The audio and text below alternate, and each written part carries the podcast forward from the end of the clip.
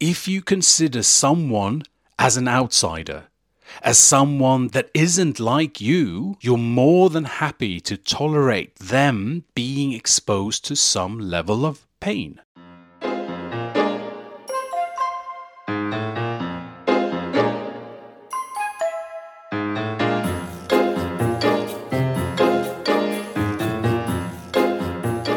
Welcome back to another episode of Inside the Comfort Zone, the podcast that redefines personal and professional development, guiding you through change the easy way so that you can live your best life.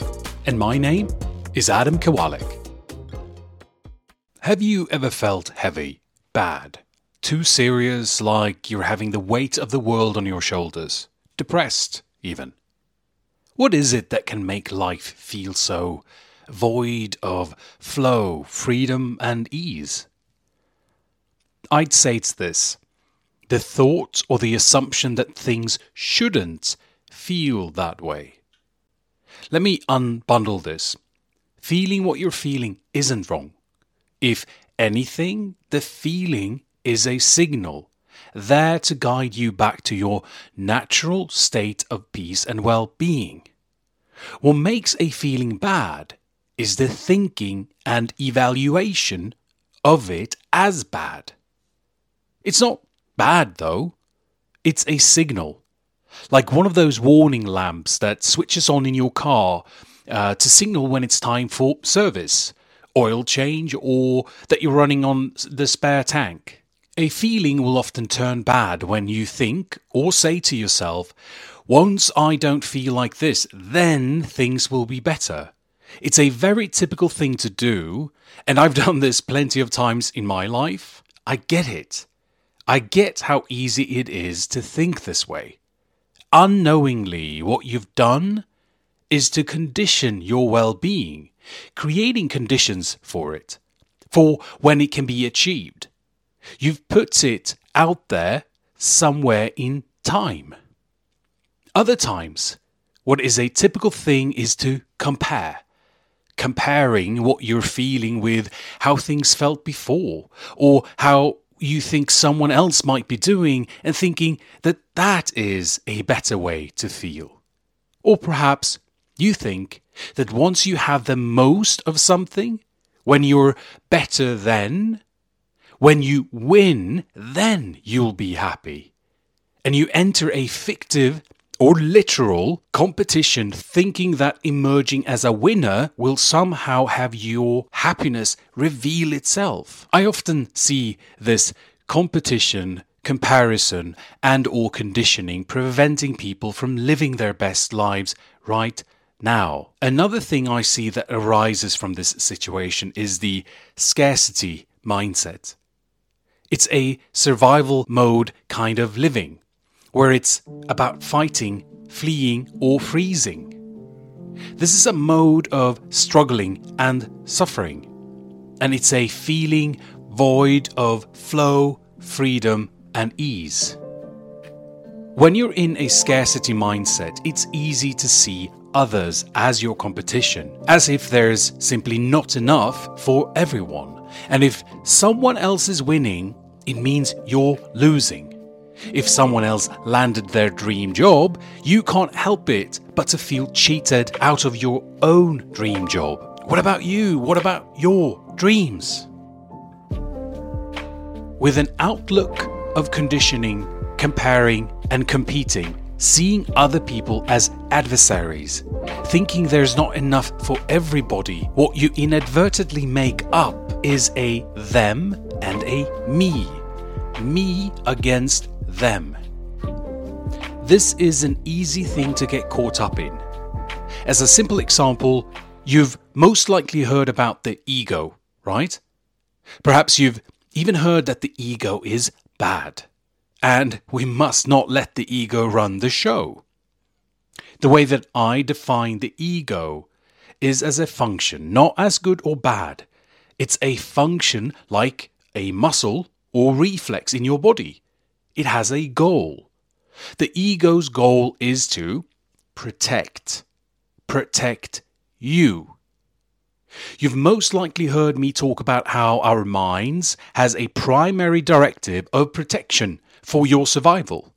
It's evolution. And for there to be a you to protect, you must be aware of your existence. You must be aware of where you begin and where you end. And so in comes the ego, the thing helping you to make up a separate you, separate from everything else, separate from the phone in your hand or the laptop in your lap, separate from the floor separate from that other person right across from you. You're simply you, and everything else is everything else. A you and a them. That's what the ego does for you. Not because it's bad, but because it has a function and a goal to help your mind make sense of what it's supposed to protect.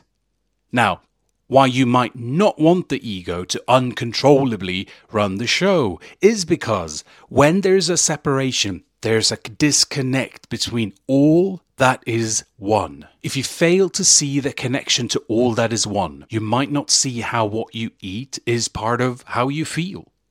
Or how your microbiome in your gut is connected to your immune system how your decisions and lifestyle can turn certain genes on or off. Another thing that might go unnoticed when you can't see all that is one is how you hurt yourself when you hurt your habitat. When your environment suffers, you too will suffer. Or how there's a delicate ecosystem at play all around the world connecting the soil, plants, animals, oceans, and the skies, and changes in one makes changes in the others. Years ago, when I was starting out on my own personal development journey, I picked up a book called Change Your Body, Change the World by Frank Forencich. In the book, there was a quote that I carried with me ever since by Jose Ortega y Gasset that went like this I am I plus my surroundings, and if I do not preserve the latter, I do not preserve myself. What I take my surroundings to mean is not just the environment, but everything that is surrounding what you call you. Here's what I really wanted to talk with you about today in this episode. Just a few days ago, I decided that I was going to leave and shut down certain social media accounts of mine. First of all, I don't use them so much anyway, and the reason is that they're simply not doing what they used to do for me. These days, most often, when I'm on social media, I end up feeling drained, anxious, or even low. Social media is a place full of comparison, competition, and even conditioning. So, no wonder I feel so low after some time on social media. My issue with social media is this one, it is a place where if you get caught up in it, you will feel more lack, scarcity, and possibly anxiety. And two, a place that breeds separation and even disconnect. Just the other day, I came across a study referenced by one of the world's leading experts in cyber forensics and cybercrime, Mary Aiken, where she shared that there's a study that was looking at the use of social media and seeing that there when that is going on there's a decrease in empathy and an increase in narcissism over time there's a phenomenon called online disinhibition which is not too dissimilar to inebriation meaning being drunk only online this is pointing to a distorted and disconnected sense of relating. And this got me thinking of yet another study that was done where they explored Schadenfreude, a German word to explain the joy that can be felt when someone hurts themselves or gets punished. And in Swedish, we would say skadeglädje.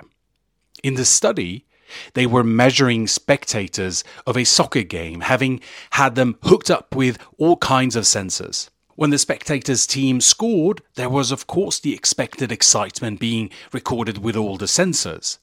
But surprisingly, this excitement came second to the times when the other team botched a chance to score a goal.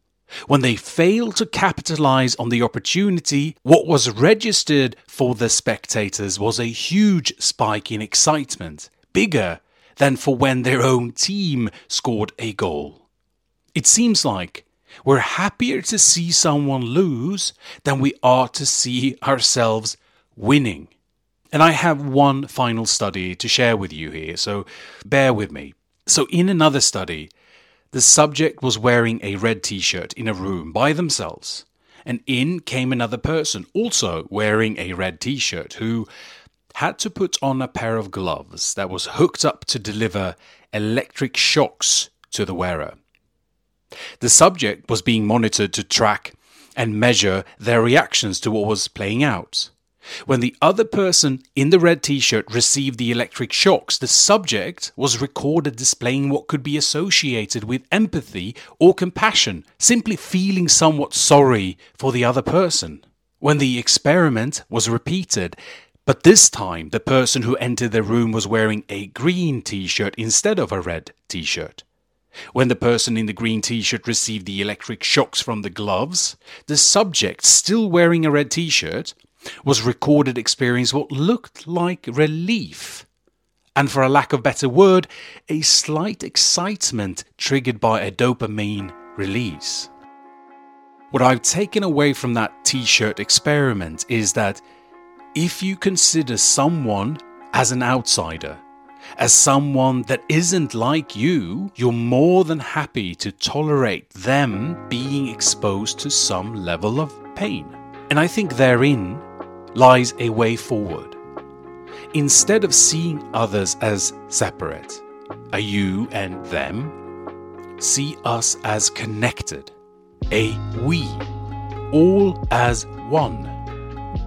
When we can see that we are all one, all part of a delicate ecosystem perfectly engineered by nature through trial and error, we won't be tolerating the suffering of others be that the planet, plants, people, or any living thing.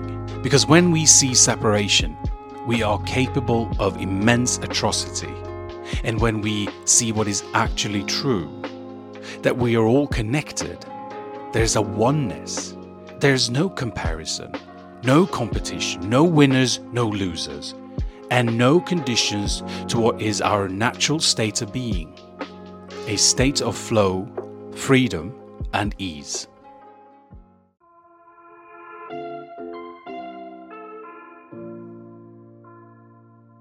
I mentioned that I'm getting off most social media channels, and if you want to connect with me and keep the conversation going, I'm inviting you to send me a direct message on WhatsApp. See the link in the show notes, or consider hanging out with me on the audio content platform Wisdom a link for that you can find in the show notes.